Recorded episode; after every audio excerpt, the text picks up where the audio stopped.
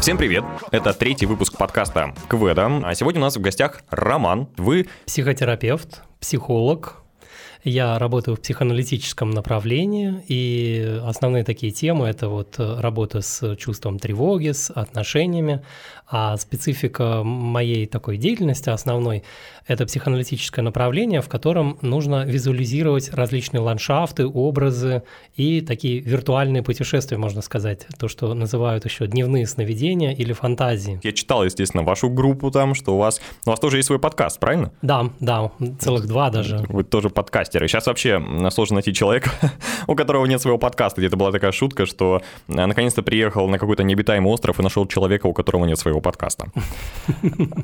Так вот, я бы хотел сегодня так задать тему разговора «психологический туризм». Я сначала придумал это в своей голове, а потом такой зашел в поисковые сети и понял, что на эту тему даже есть разные статьи и какие-то исследования. А, исследования от специалистов, от туристических компаний, и это целое направление, психологический туризм. Вот как бы вы это могли описать вот своими словами? Угу. Это работа со своей психикой, психологией и через путешествие. То есть нужно куда-то отправиться, поехать, и там, может быть, э, параллельно пройти какой-нибудь э, курс э, или какую-то лекцию послушать или еще что-то, но при этом самое главное – измениться. И очень важно такое физическое, реальное перемещение. И это вещь, которая уже давно функционирует, давно люди подметили, что это то, что надо. У нас распространены на югах так называемые теренкуры – то есть это какие-то тропы, по которым можно пройти, такая тропа здоровья. Обычно угу. в каких-то приятных э, местах э, это сделано какие-то горы, речки. Вот этот теренкур – это от французского языка пошло, то есть это дословно как лечение через э, природу через путешествия. И это в медицинских целях использовали Боткин, в частности, вот из Петербурга, был основателем, пионером этого движения. Если вы поедете куда-нибудь на юг, то там обязательно увидите Теренкур, там какой-нибудь там тропа здоровья, и можно пройтись по этой тропе, обычно это там сколько-то километров по красивым ландшафтам. Ну, это речь конкретно про какие-то тропы. То есть, например, вокруг Санкт-Петербурга а, тоже есть много угу. экотроп. Я вот да. там сам очень много ходил. И экотропа Сестрорецкое болото, угу. и Комаровское, не помню, как правильно называется. Комаровский берег. Комаровский берег, да. То есть это в любом случае такое... Ну, это однодневное путешествие, когда, не знаю, грустненько, хочется что-то подумать, наедине с собой побыть. Я вот еду туда на электричке или на машине, и просто хожу там несколько часов, э, слушаю музыку, не знаю, подкасты или ничего не слушаю, просто э, пение птиц или шум, uh-huh, uh-huh. не знаю, там капающей воды с елок. Но и вот то, что вы сказали, примерно к этому относится, я так понимаю, тропы. А что насчет вот прям туризма конкретного? большого и серьезного. Вот вы в своей практике а, отправляли ли людей, как, ну вот ваша рекомендация такая, знаете, мне кажется, вам поможет хорошая поездочка в Таиланд на две недели. Угу. Что-то подобное бывало. А, как правило, это было не просто поездочка в Таиланд, а чаще это было... Такой... Ретрит, да, вот, наверное, что-то такое. Ретрит. Ретрит – это обычно, когда люди уезжают, и там попутно что-то делают. Это какие-то тренинги, семинары с интересным маршрутом параллельно. А иногда люди самостоятельно хотят отправиться куда-то, это может быть связано с психологией. Допустим, популярное такое Популярный источник тревоги – это тема отношений, близость, дистанция в отношениях. Сепарационные проблемы мы это называем, проблема отделения. Угу. Классика. Допустим, какой-нибудь э, студент закончил школу и стал студентом, он переехал в другой город, и тут его настигли панические атаки. И вроде все хорошо, и живет нормально, справляется, но панические атаки приходят. А корень этого всего с тем, что ему сложно отделиться психологически, эмоционально, как бы бессознательно от родительской семьи. Это такая большая тревога, колоссальный уровень, который выражается в этих панических атаках. И тогда ему очень важно почувствовать свою вот эту отделенность, что в этом новом месте он умеет справляться, он может сам справиться. И частью этой работы психологической может быть э, такая символизация, когда нужно поехать в какую-то другую страну, и справиться с этим путешествием самостоятельно. Ну, то есть э, выжить, э, там, чтобы было что поесть, э, что попить, приятные какие-то виды, может быть, увидеть новую культуру, окунуться в это все и почувствовать себя хорошо в этом всем. Некоторым людям это очень тяжело дается, но не сразу. То есть, конечно, мы займемся сначала психотерапией, мы выясним, почему ему так стало страшно здесь, почему угу. ему сложно отделиться, в чем он еще недостаточно отделился от родителей, там, в самостоятельном мышлении, может быть, он еще не преуспел в овладении своими эмоциями или еще что-то. Это уже в конце как вишенка на торте, то есть, как, знаете, подтверждение, что все работает, все хорошо. Особенно это заметно с людьми, у которых есть авиафобия, то есть страх перелетов. Угу. А, в чем суть перелета? Что это отрыв самолета от э, земли. Земля, э, особенно вот такая своя родная земля, я сейчас скажу, а, это всегда символизация материнского объекта, мамы. То есть э, у нас даже в речи мы обычно говорим там «мать сыра земля», «родина мать» там и так далее. Или вот. «мамочки» в самолете кричат э, некоторые, когда боятся. Да, да, да. И э, для нашей психики это очень э, устойчивая такая история. То есть земля, на которой ты родился, а она потом ассоциируется с своей страной, где ты родился, она символизирует вот эту вот привязку к матери, к материнскому объекту. И когда человек, будь то на самолете отрывается от этой земли или переезжает за границу куда-то, вот как бы другая территория, он оказывается за пределами своей территории, условно говоря, своей стаи, и он оказывается в неком э, мире ином, и там уже его настигает тревога, если он еще недостаточно готов с этим справляться.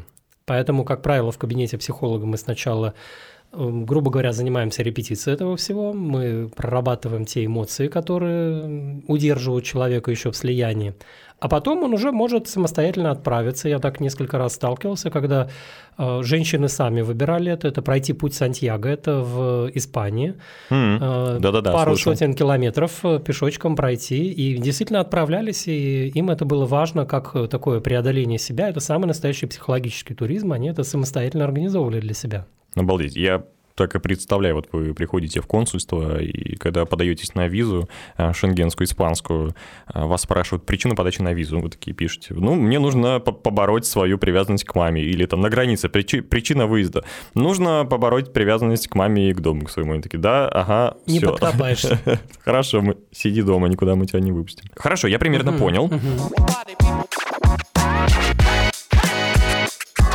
Какие бывают виды эмоций в туристическом путешествии, но не таком, которое вот направлено заранее на а, исцеление, угу. а вот обычное путешествие. То есть бывает стресс, да, я предполагаю, бывает какое-то удовольствие, восхищение, тоска, скука, и это, наверное, имеет а, какую-то прямую зависимость от э, протяженности этого путешествия и места. Да. Вот на ваш взгляд, какие бывают вот эмоции самые главные, положительные и отрицательные? Начнем с отрицательных, самого интересного. Да, да, да. В первую очередь это, конечно, ждет тревога человека, вот этот угу. вот стресс, потому что это новизна. Отправляясь в путешествие в эту в незнакомую местность, э, мы не знаем, что нас там ждет. Мы можем предполагать, у нас есть какие-то помощники в виде вашего приложения но мы все равно до конца не знаем, потому что этого еще нет в нашем опыте.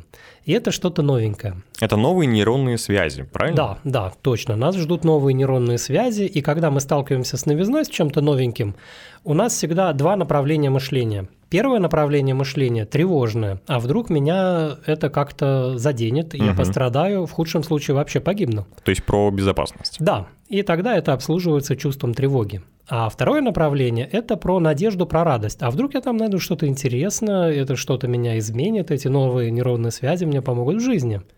Поэтому сталкиваясь и, и происходит новизной, вот эта битва. Да, да, да. Это как в автомобиле газ и тормоз, и хочется, и колется, и мы не знаем, что там найдет свой баланс, какой вариант.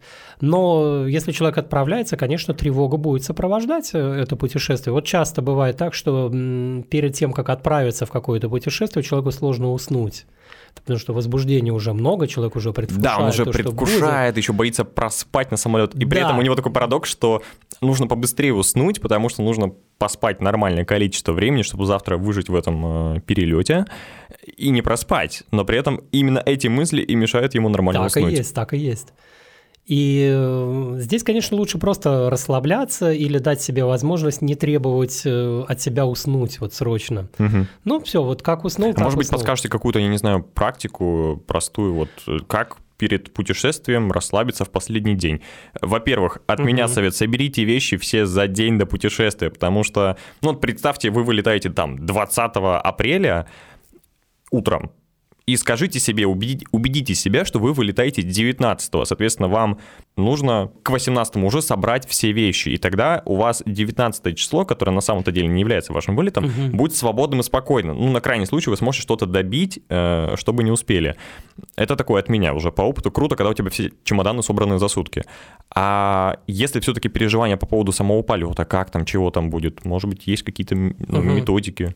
Ну, во-первых, стоит э, расслабиться, для этого нужны техники релаксации. Если, скажем, это еще за некоторое время до вылета, там поспать там нужно, вы ложитесь э, на кровать, э, и ваша задача расслабиться. Для этого вы сначала концентрируетесь какое-то время на своем дыхании, как вы дышите, просто наблюдаете, как поднимается, опускается ваша грудь, как воздух проходит там и выходит из вас. Просто наблюдайте, без всяких подводных камней, ваша задача просто туда поместить свой фокус внимания. Второй момент – это контакт с опорой. Вы должны поместить внимание в то, как вы сейчас выстраиваете контакт с опорой. Ну, лежа на кровати, как правило, вы, там, скажем, на спине плотно везде прилегаете. Но есть естественные прогибы, там, например, шейный прогиб, там, э, под коленками, Поясница. где поясница, да, где немножко приподнимается. И вот надо увидеть э, вот эти вот места, где у вас приподнято сейчас, где опущено, где получше контакт с опорой, где похуже. А если где-то приподнято, то что можно туда положить, допустим, ну, что по форме бы подошло. И концентрация на вот этих вещах помогает э, лучше То расслабиться. есть, если я чувствую, что у меня есть э, где-то прогиб, и на это работают мышцы, и они напряжены, нужно их расслабить, правильно? Да, да. Мгм. Хорошо. И третий момент, да, это, собственно, вот расслабление мышц. То есть э, нужно обратить внимание на все свои мышцы и постараться их расслабить. Если не получается, тогда их постараться напрячь еще сильнее. И если у вас получится их напрячь сильнее, то мозг пол- получает информацию, как можно расслабить их. Вот три кита э, релаксации. Можно думать об этом и еще больше напрягаться. Так, так, а я точно расслабил, мышцы точно расслабил. Ну, то есть это нужно практиковать за- желательно не в день поездки, а в принципе перманентно, чтобы хорошо засыпать. Навык релаксации можно натренировать примерно за три месяца. Ого. То есть, если три месяца вот так практиковаться, минут по 15-20 в день, то через три месяца у вас будет хороший навык, и его можно потом применять. Если вы ни разу в жизни это не делали, то, конечно, результаты будут, ну, будут, но так себе. Мгм. Ну, то есть э, человек будет больше, наверное, беситься от того, что так, я там не расслабил, я еще больше фокусируюсь на этой мышце, я раньше о ней вообще не думал, зачем я теперь о ней думаю? Это как вот эта шутка, что люди, помните, что вы на самом деле видите свой нос, живите с этим. И все такие, чего, зачем ты это сказал? Как Теперь- мне теперь жить? Да, теперь я правда его вижу. Так, мы разобрались с тем, как более-менее попробовать отрелаксировать перед путешествием, какие эмоции человек испытывает в путешествии. За последний год по понятным причинам очень многие уехали из Мгм. России и живут там, так скажем, не то чтобы по своей воле. То есть они уехали и вот какое-то количество времени находятся в другой стране. Есть ли у вас какие-то клиенты, которые онлайн с вами занимаются, и как раз-таки вы с ними прорабатываете вот вопросы а, переезда, перемещения на чужую землю? Да, да. Это все так же будут э, сепарационные процессы, то есть э, переезд в другую страну, это, как правило, все-таки другая культура. Мгм. Страна отличается по культуре. Язык. язык, а еще когда люди срочно неподготовленно переезжают, то на них сваливается огромный ворох каких-то трудностей. Что с работой делать, где жить, куда там детей в школу, в садик отправить. Это огромное количество трудностей, стресс колоссальный. И люди с этим сталкиваются, и довольно быстро многие сталкиваются с темой все-таки ностальгии, потому что у мозга всегда есть э, желание такое регрессивное, как бы назад. Давайте отменим все, что произошло, давайте, вот это всего плохого не было, верните мне назад э, мой 2007, Восьмой. восьмой. Да, там тоже было. Я почему-то, да, всегда говорят э, 2007 Я тут недавно посмотрел программу на Медне Парфенова, и он как раз делал про 2008 год.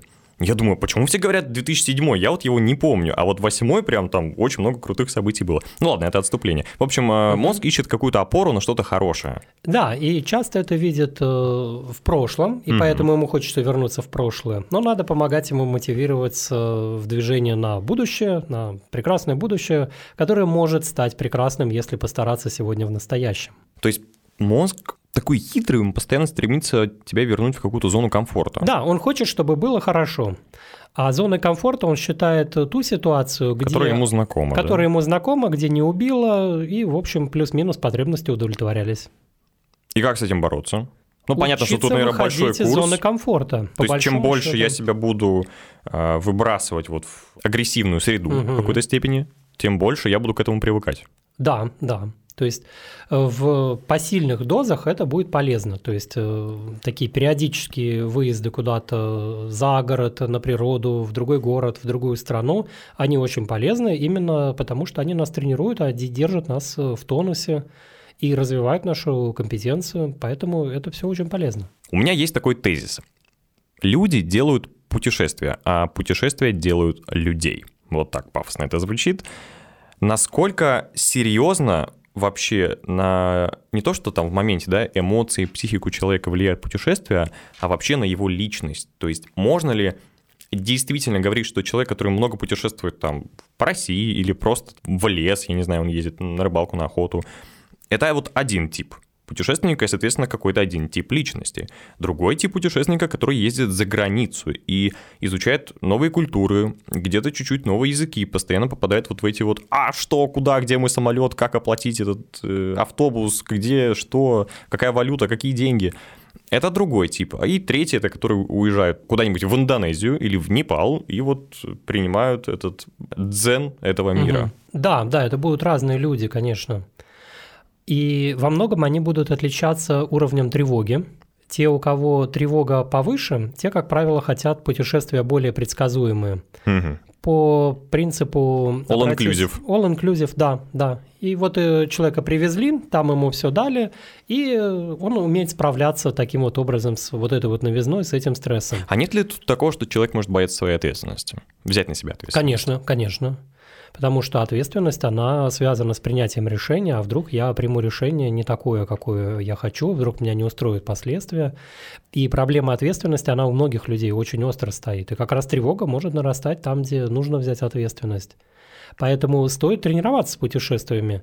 Если совсем страшно, начните с All Inclusive. Пусть это будет простое путешествие, потом посложнее. Такой как бы аквариум, да? То есть вас вроде вывозят в другую страну, а, и вроде вы так чуть-чуть соприкасаетесь, угу. вроде на самолете куда-то полетели, какой-то паспортный контроль там есть, но в целом вас встречает там русскоязычный гид, автобус, да. э, отель и обратно также. Вот я один раз в жизни был в отеле All Inclusive, мне было где-то лет 10, э, наверное, 11, было прикольно. Но сейчас я бы тоже съездил, но это вот отдельный вид, потому что я вот недавно был в путешествии в Европе, и я делал все сам. От э, получения визы, что сейчас непросто, до трансфера с этими двумя пересадками, вот этими покупки угу. билетов еще и в разных странах, разные языки. Ты думаешь, а, два дня назад было вот на этом языке вот так, а теперь вот так. Но мне это было интересно. Да, были моменты, когда я стоял посреди вокзала такой, а почему ничего не понятно?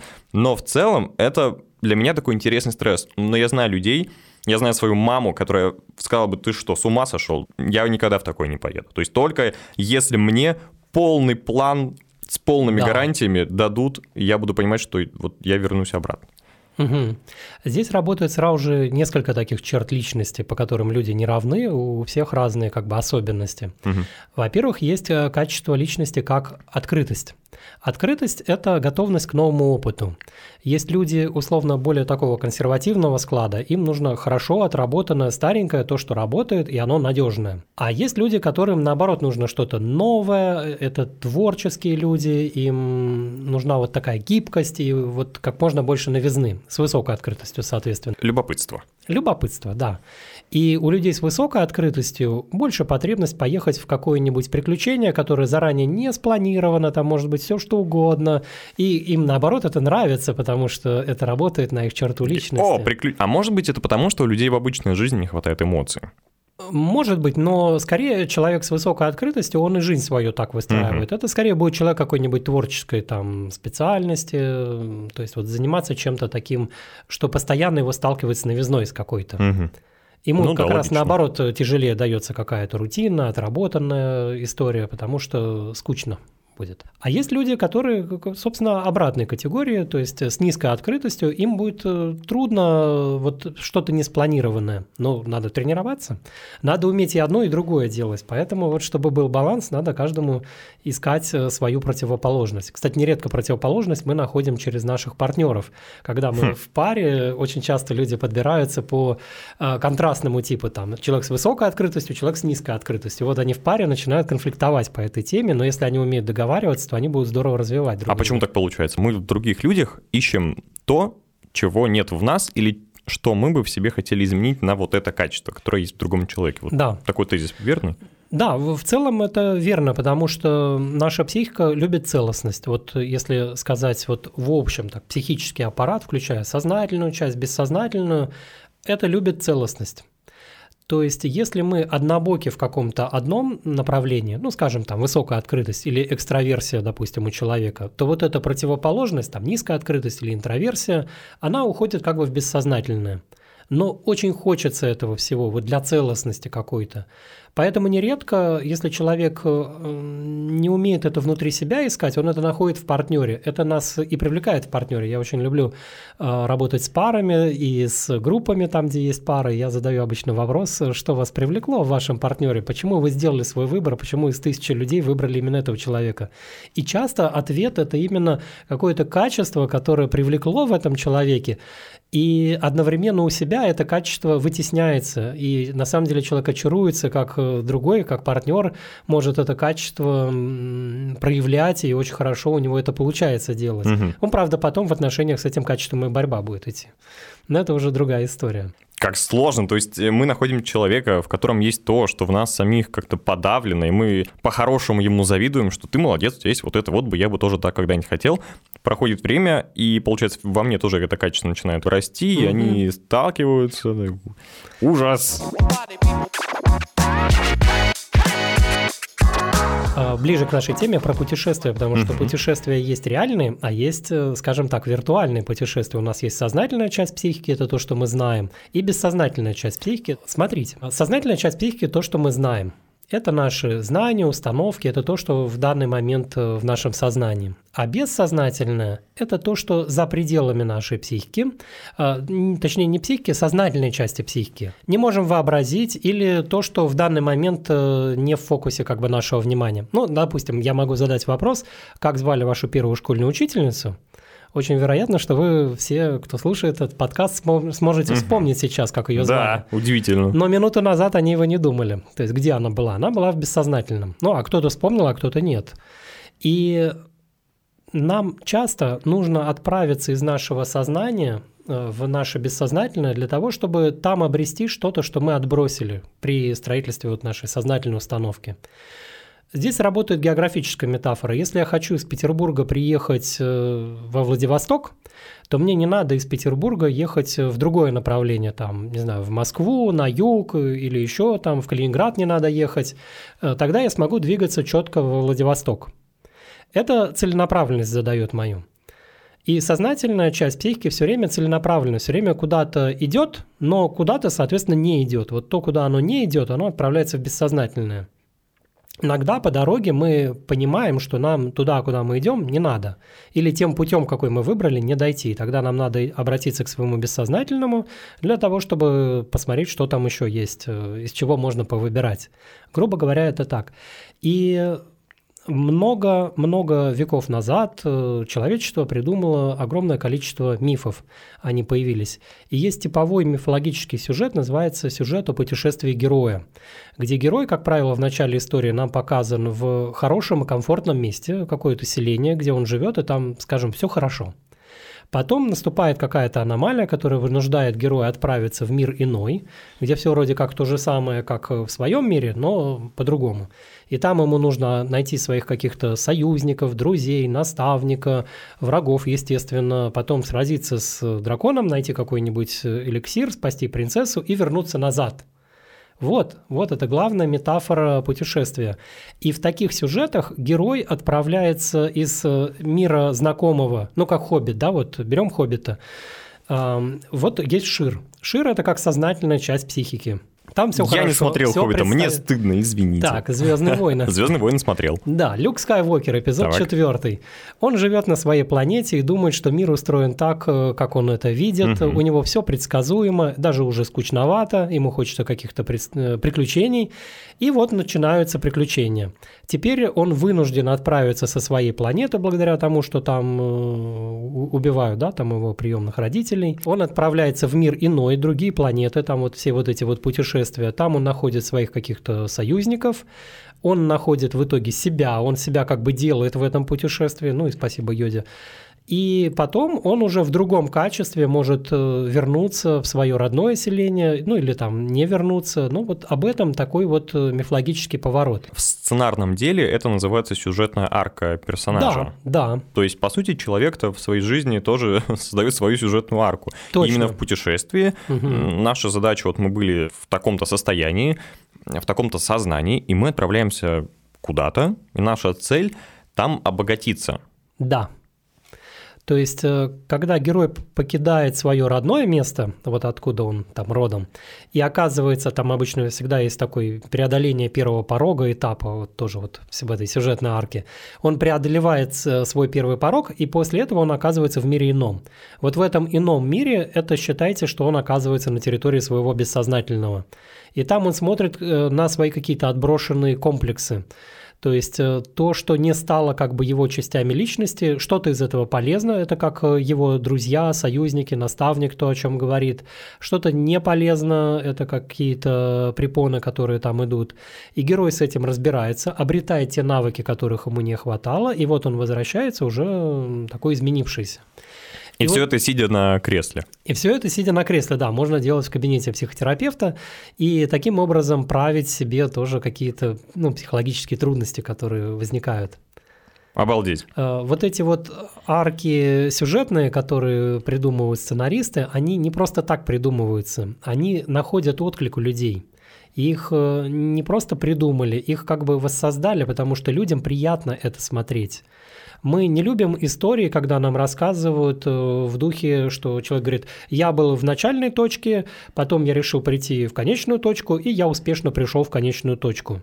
Это неинтересная, скучная история. Мы любим истории в духе, что э, я был в начальной точке, я хотел во вторую точку, но у меня что-то не пошло, не задалось, и вот я там преодолевал, преодолевал, преодолевал, и вот я наконец туда пришел. Вот это вот э, путешествие героя. Это отражается символически в реальных путешествиях, которые люди совершают. То есть, когда мы едем куда-то в другой город, в другую местность, символически для себя мы точно так же покидаем свою родную территорию какую-то, мы встречаемся с новым, открыты мы к этому новому или закрыты к этому, какие чувства там будут встречаться, вот та же самая там тревога, можем ли мы ее преодолеть, и можем ли мы, обогатившись, вернуться назад. Люди любят из путешествий привозить какие-нибудь сувенирчики, обязательно, то есть вот как некий трофей, вот я был там, и вот у меня след, который остался от того, что я был там. Или люди любят уехать за границу, и там им важно почувствовать принятие от других людей, вот местные люди, то есть я свою стаю покинул, я приехал за границу куда-то, и мне хочется принятия. И тогда, ну, не знаю, в какую-нибудь африканскую страну поехать, и там наверняка для туристов будет там аттракцион. А давайте мы вам татуировку сделаем, давайте мы вам фенечку повяжем или еще что-то. И вот человек э, участвует в этом всем. Вроде театр такой, а с другой стороны приятно становится, потому что меня приняли в этом другом мире. Меня принимает эта новая стая людей, и я хочу вернуться назад и людям показать, что вот я такой, вот я там изменился, и я уже более автономный стал. Есть такое ощущение, что когда человек вот так стремится к признанию где-то еще, понятно, что это строит личность, э, получается новый опыт, но нет ли в этом еще какого-то желания доказать, что где-то там меня признали, потому что где-то здесь меня не признают до конца? Мгм, мгм. Такое тоже есть, конечно.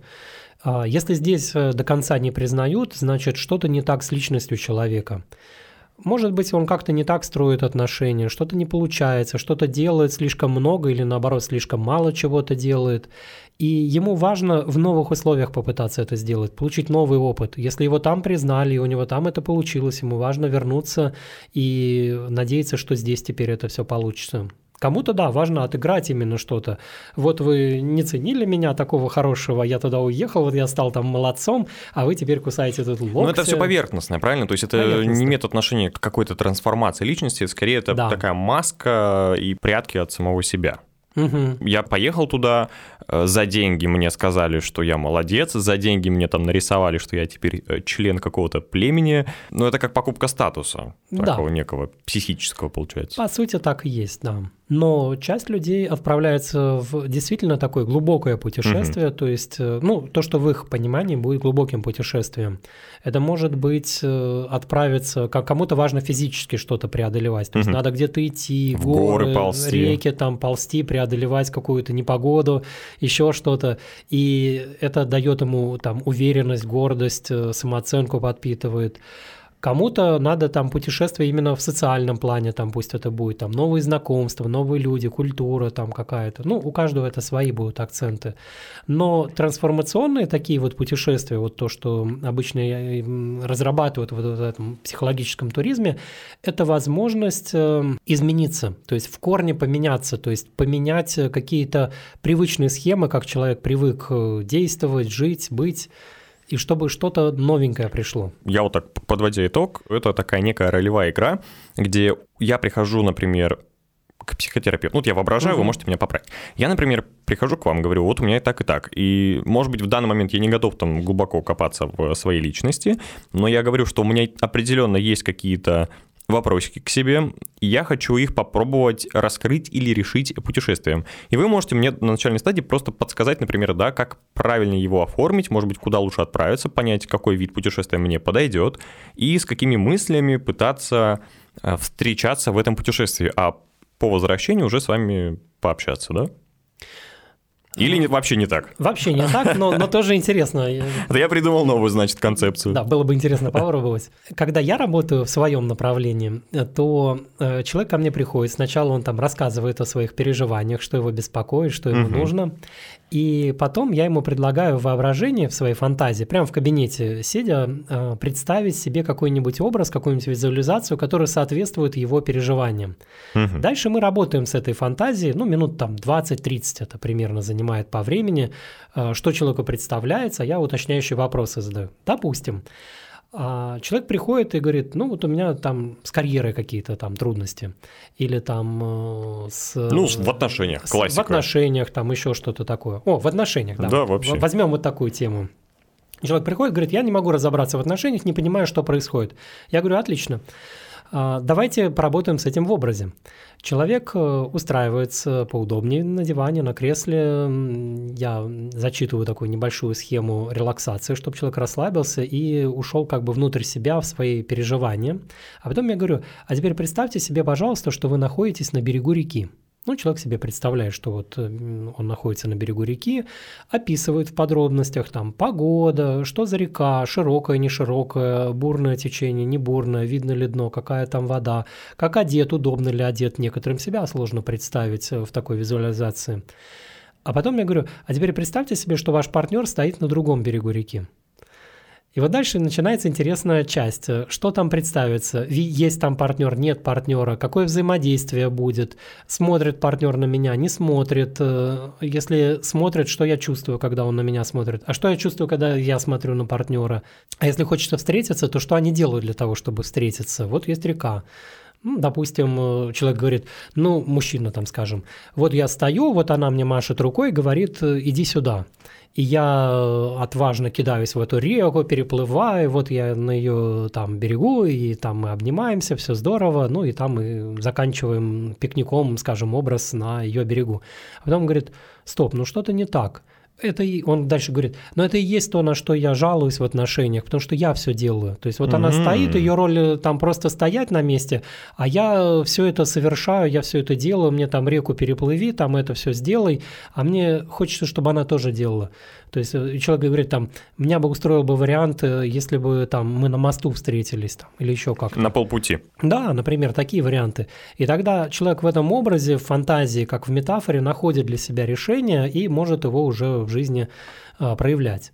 Или, допустим, вот проблема там с достижениями, с работой там, или с родителями я могу предложить, а представьте себе луг, что вы находитесь на лугу, и потом сказать, а представьте себе, что там есть гора, и как человек представляет эту гору. У кого-то холмик, у кого-то огромный там Эверест с заснеженной вершиной, которую не видно. Потом я могу предложить, а хочется ли подняться на эту гору. И тут каждый такой, блин, зачем я представил вот эти да, брусы на, Надо было пониже, да. надо было, да. Такое тоже может быть, да. И дальше мы анализируем, что там, может ли человек в своем воображении подняться на гору. А в визуализации, в воображении там гора – это не совсем как реальная гора в реальной жизни. Я даже сталкивался так, работал с женщиной, которая очень любит путешествовать по высоким горам. Там ниже 7 тысяч она, по-моему, в принципе не находится никогда в своей жизни. Вау. А в своей фантазии, в своей воображении там была такая гора, на которую она не могла подняться. То есть э, в ее бессознательном это так устроено. И мы анализируем, что происходит в образе, а потом это связываем с темой жизни. То есть, может быть, там мы увидим символическое отнесение там, к проблеме родителей или еще что-то. Или там, допустим, высокий уровень притязаний. Человек сначала себе представлял там Эверестов, а потом э, понимает, что забраться-то он на них не может. И это в жизни там, допустим, типовое. Себе слишком высокий уровень притязаний рисует, я хочу вот как можно выше, а возможностей нет реальных для этого. То есть надо сначала пониже, допустим. Вот фантазии ты воображаешь себе такой ландшафт, с которым ты не можешь взаимодействовать. То есть вроде ты придумал красивую гору, красивую реку, но внутри фантазии ты ни в реку не можешь зайти, потому что она очень мощная, ни на гору заползти, потому что она очень высокая. И получается, что человек себя вот э, виртуальной красотой вот так вот закрывает, но ничего не может с этим сделать. Один из вариантов возможен такой, да. Угу. И тогда это проблема человека, что вот у него такая виртуальная красота, а в жизни он это реализовать не может. Есть другие варианты, допустим, человек представляет гору и говорит, о, а я уже наверху. А нет вот этого пути, а как он туда забрался? Он, говорит, он такой, я же в фантазии, я могу... Да, да. Взлететь. Э, э, да, так люди с истерическим складом личности, они так обычно и говорят. Вот я щелкнул пальцами, а меня на вертолете туда поместили. И в жизни часто тоже хочется э, цель поставить, а, а путь забыли прорисовать, как к этой цели идти. И вот эти вот параллели, их очень-очень много вот в таких вот визуализациях, и я в основном работаю с ними. А потом иногда люди, действительно, побывав на таких вот э, визуализациях, ландшафтах, говорят, а почему бы не отправиться в реальное путешествие и попробовать вот, может быть, в реальной жизни все прожить. 3D. И кому-то хочется, да, вот в такое 3D отправиться. Это могут быть очень интересные путешествия. Здорово. То есть вы отправляете человека в воображаемое путешествие, он рисует себе какую-то настолько а, интересную картинку, там уже все поправлено, все обговорено, причины понятны. И он такой, хм, надо как-то попробовать в жизни. На вертолет денег нет, взлететь на Эверест придется ползти. Придется, ну, как все, да? Да, да, или на корабле там переплывать. Хорошо, расскажите про какие-то свои знаковые в жизни путешествия, как они на вас повлияли. Мне очень понравилось э, мой старт, наверное, таких путешествий. Ну, меня как родители начали очень рано вывозить, они туристы были по лесам э, с палатками. Это такая типовая была для меня история. Угу. Но мне нравится, что в период своего становления, такой подростковый период, э, ну, лет 15, может быть, там плюс-минус, я исследовал Карельский перешеек, и я как любитель порыбачить, вот много один ездил туда, и вот э, для меня гордостью, наверное, было, что там к, еще до выпуска из школы я уже пешком прошел вот этот вот Карельский перешеек, что там у нас есть, какие реки, озера, я в этом всем ориентировался, и сейчас там вот как дома себя чувствую в этих акваториях.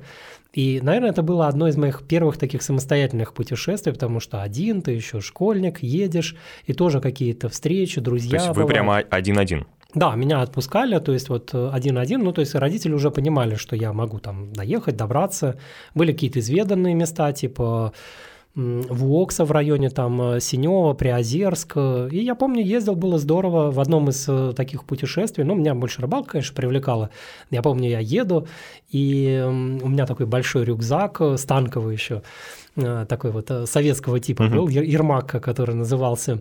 Я его набил там кучей всяких там э, вещей, там, ну, я такой, мешочник такой был на тот момент. Тот, тот случай, когда брал. в рюкзак больше ребенка в детстве. Да, да. Я вот такой еду в электричке, а едет рядом еще компания, они, ну, на вид, наверное, были студенты, может быть, какой-нибудь там четвертый, пятый курс, ну, человек 10 там.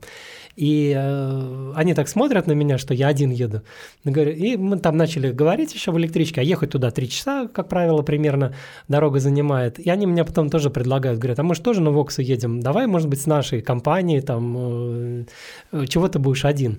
И мне, э, ну, я отказался тогда, у меня там свои планы были, но мне было очень тепло от того, что вот есть какие-то люди, которые в процессе твоего путешествия, незнакомые люди, угу. которые могут хорошо отнестись, э, поддержать, готовы совершенно открыто взять свою компанию. Помочь. Очень интересная компания у них была, да. И, пожалуй, вот мне это прямо вот засело, я с большим теплом вспоминаю эту встречу с теми ребятами. Надеюсь, они тоже тогда хорошо отдохнули. А какие-то еще путешествия в более таком зрелом возрасте были ли у вас, когда вот вы уже сформировались как личность? Насколько я понимаю, это происходит в 23 года примерно, да, по психике человека? Примерно 22-23, да. Насколько я понимаю, этот период в жизни человека непростой, потому что заканчиваются такие трамвайные рельсы, как я их называю. В детстве вы идете в садик, не знаю, я в садик пошел, по-моему, в 2 года.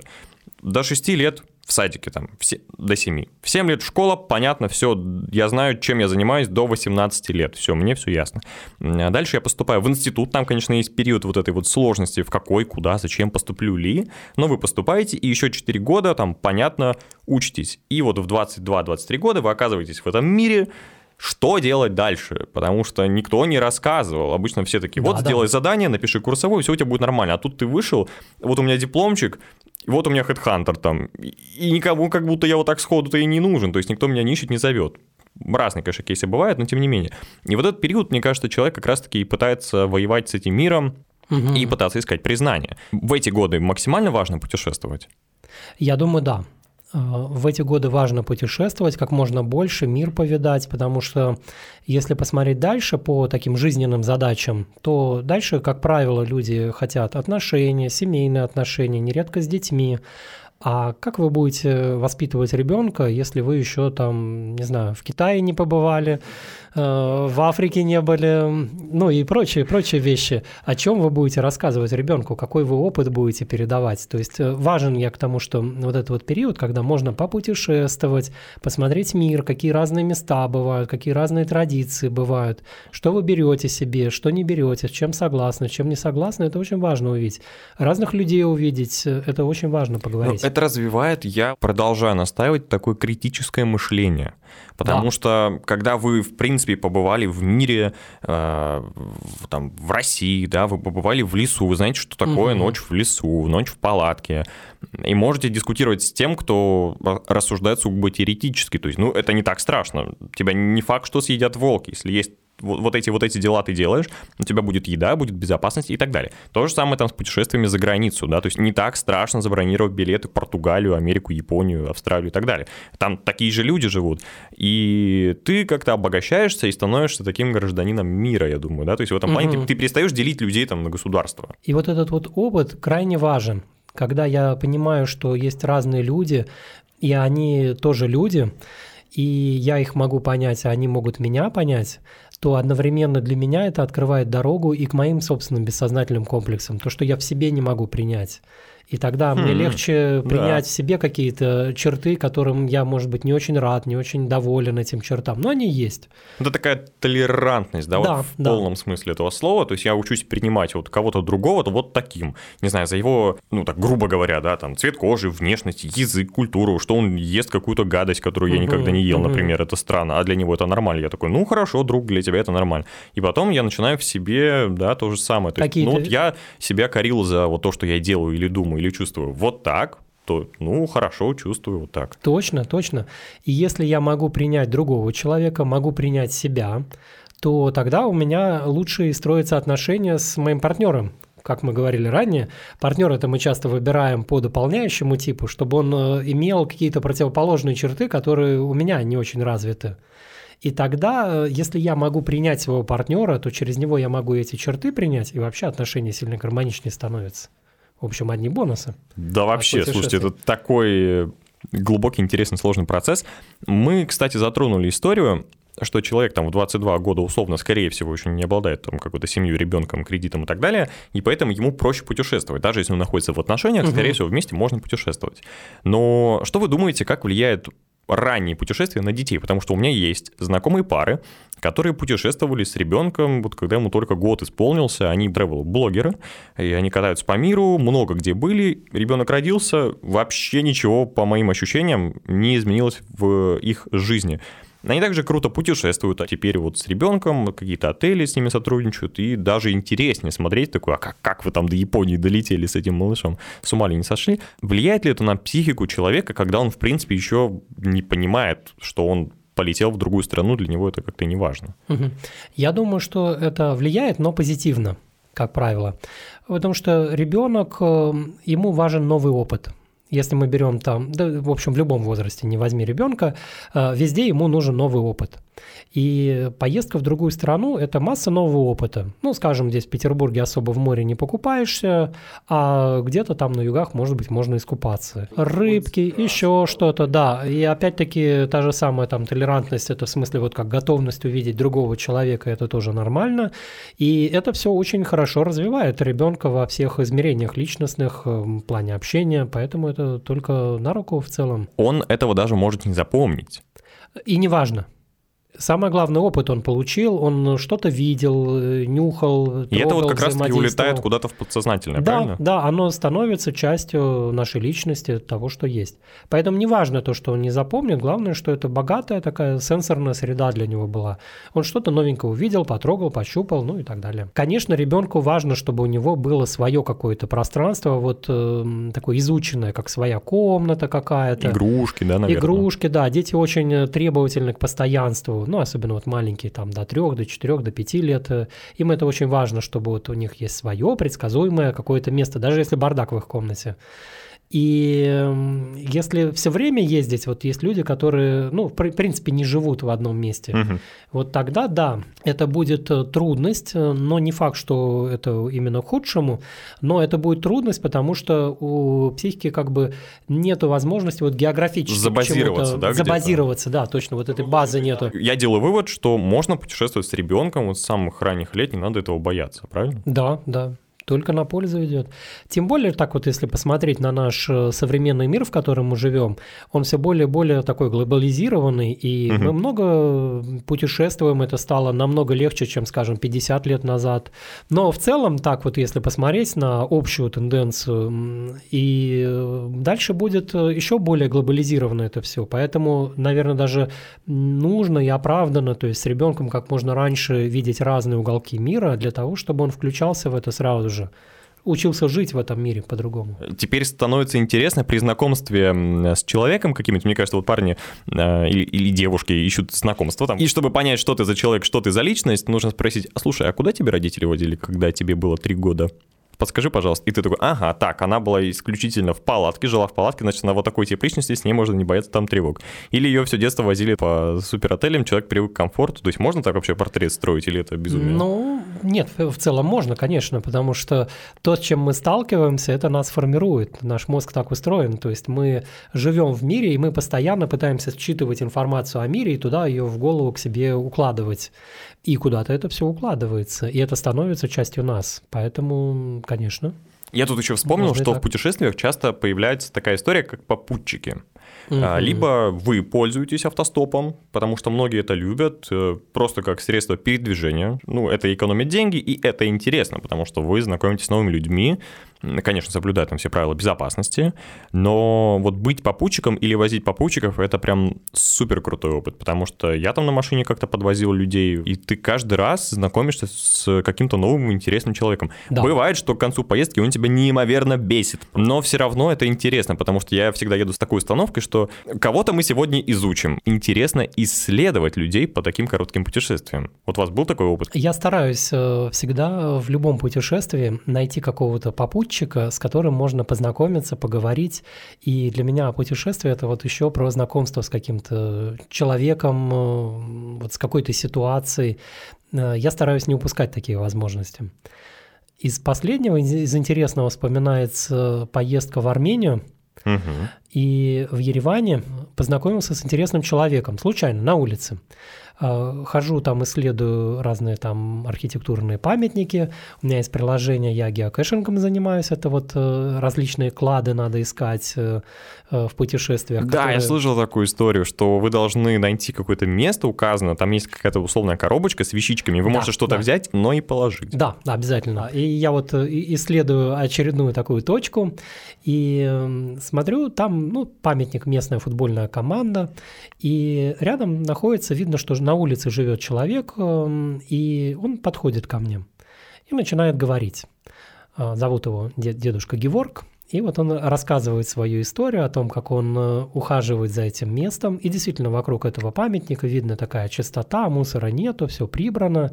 Он говорит, я, я здесь убираюсь, э, поддерживаю чистоту. И говорит, я вообще здесь хотел храм построить. Думаю, ух, как интересно, это вот какая замашка. Ну, естественно, он там э, готов и э, там деньги взять э, на строительство храма, то есть э, а дальше он начинает рассказывать свою историю. И эта история удивительная. А, он уже взрослый человек, ему около 60, и он э, потерял своего сына во время военного конфликта, ему сложно, видимо, справиться вот с этой потерей. Ну, вообще это считается uh-huh. в психологии самое тяжелое, что может быть в жизни. Это вот э, когда ты переживаешь своего ребенка, то есть утрата ребенка. И ему, видимо, так тяжело было с этим справиться, что он нашел для себя такой способ он нашел некое место в городе, которое ему симпатично, где он хотел бы построить вот этот вот, ну, храм, часовню там какую-то. Он готовит там, расчищает, собственно, место под это все, чтобы э, в его фантазиях он хочет договориться с местными властями, чтобы ему разрешили это построить.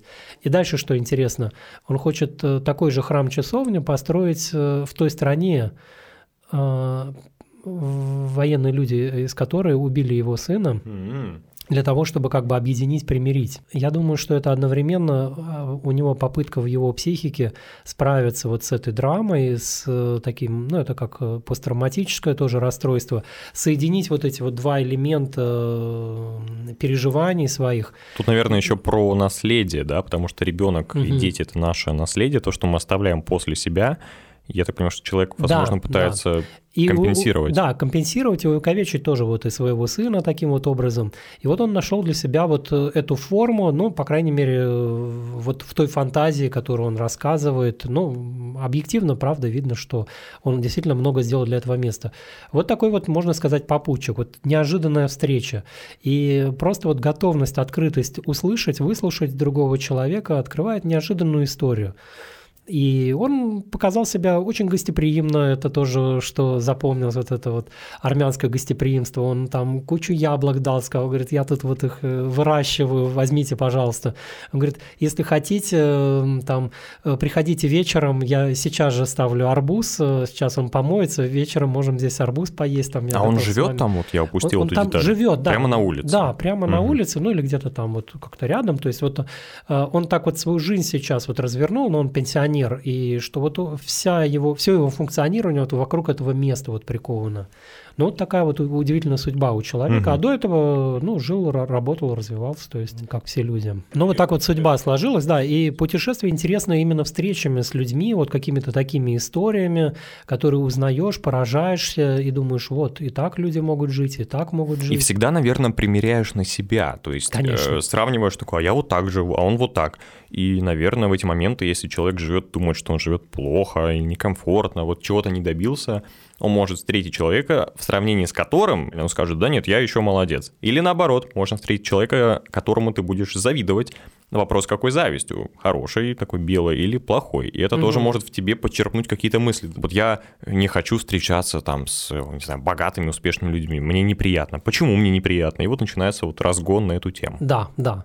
Это вот то, что вы говорите, критическое мышление. То есть вот таким вот образом сравнивая себя с другими людьми. То есть хорошо, если эти вопросы появляются. Да, и нужно их э, создавать, эти вопросы, стимулировать, чтобы вот обогащаться за счет путешествия.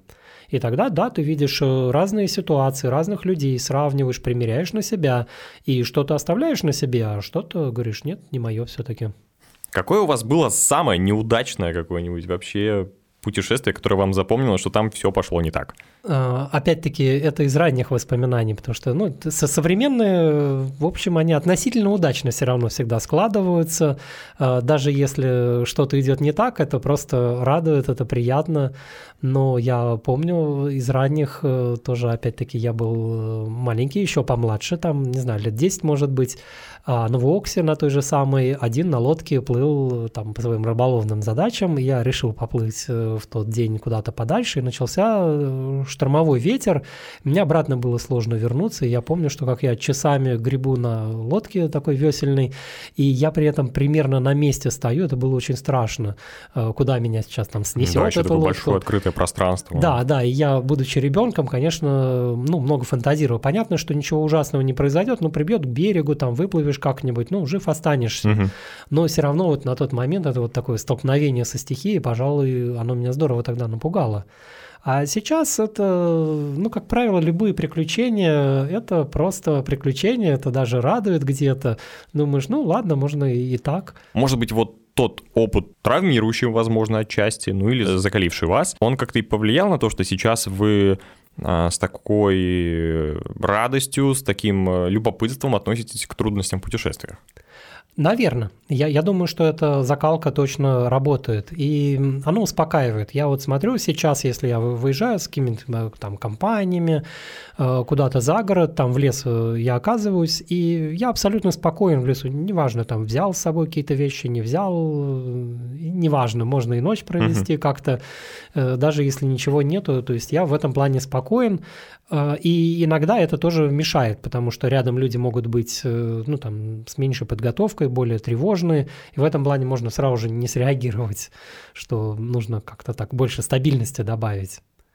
Ну да, это, конечно, создает закалку. Культура – это же то, что помогает людям жить в этой местности. Культура складывалась э, веками, тысячелетиями, и она помогла в итоге людям жить в конкретно этом регионе, в конкретно этой местности, и она помогает. Если ты вырос в какой-то культуре и впитал ее, то ты в этой местности сумеешь жить. И, конечно, когда мы испытываем культурный шок, вот куда-то уезжая так вот неожиданно, мы видим массу интересных идей, часть из которых применима Можно и у нас. и перенять. Да, да. Поэтому, опять-таки, вот э, критически так вот э, выезжая, задавая себе вот эти критические вопросы, можно себя здорово обогатить. И правильно именно задавать себе эти вопросы, а не куда-то там в сторону уходить. У меня вот есть такая цитата, я прям ее записал. Путешествие — это испытание для душ, тела и духа. У человека часто появляются силы и качества, о существовании которых он даже и не знал, а позабытые умения, знания и способности вновь возвращаются. Я думаю, что это, в принципе, то, что мы с вами сегодня обсудили. То, ну, о чем вот говорили, плюс-минус. Да. да.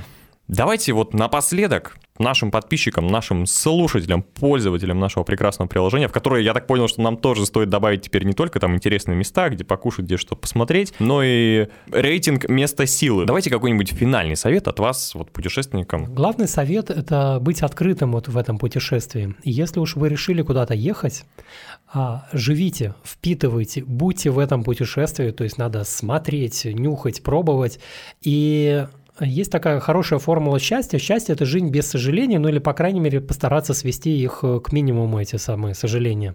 И если вы находитесь в путешествии, и вы видите, что вам что-то там важно, не знаю, сделать, купить, может быть. Вот вы пройдете, не купите сейчас эту вещь, вы потом всю жизнь будете вспоминать. Вы уж лучше сразу же там купите, пусть это будет там дорого, но если она так вот приглянулась, эта вещь, покупайте. Или что-то сделать там, отважиться на какой-то там трюк. Кому-то важно, э, не знаю, там с горы съехать вот на вот эта воздушка, то, что натянута, э, веревка Тарзанка, там, да. на, на тарзанке такой вот съездить.